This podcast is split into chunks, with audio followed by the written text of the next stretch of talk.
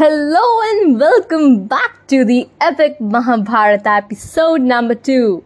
As promised, today I'll tell you the fascinating two short stories of Mahabharata. So let's launch.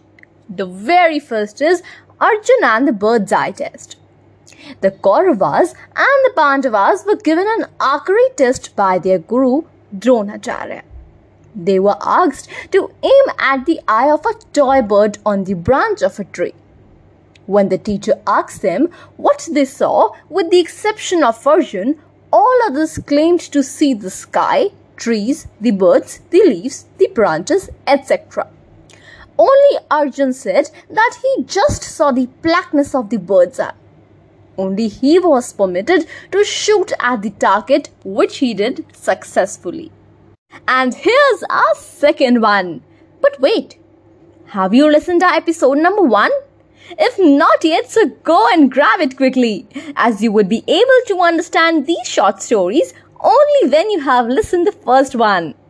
So here comes the second one. Abhimanyu and the Chakravyuh.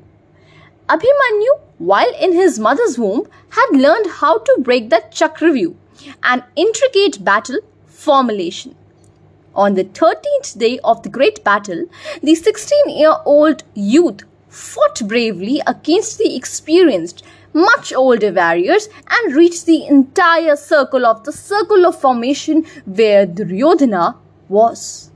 The Kauravas rushed to save Duryodhana and attacked Abhimanyu.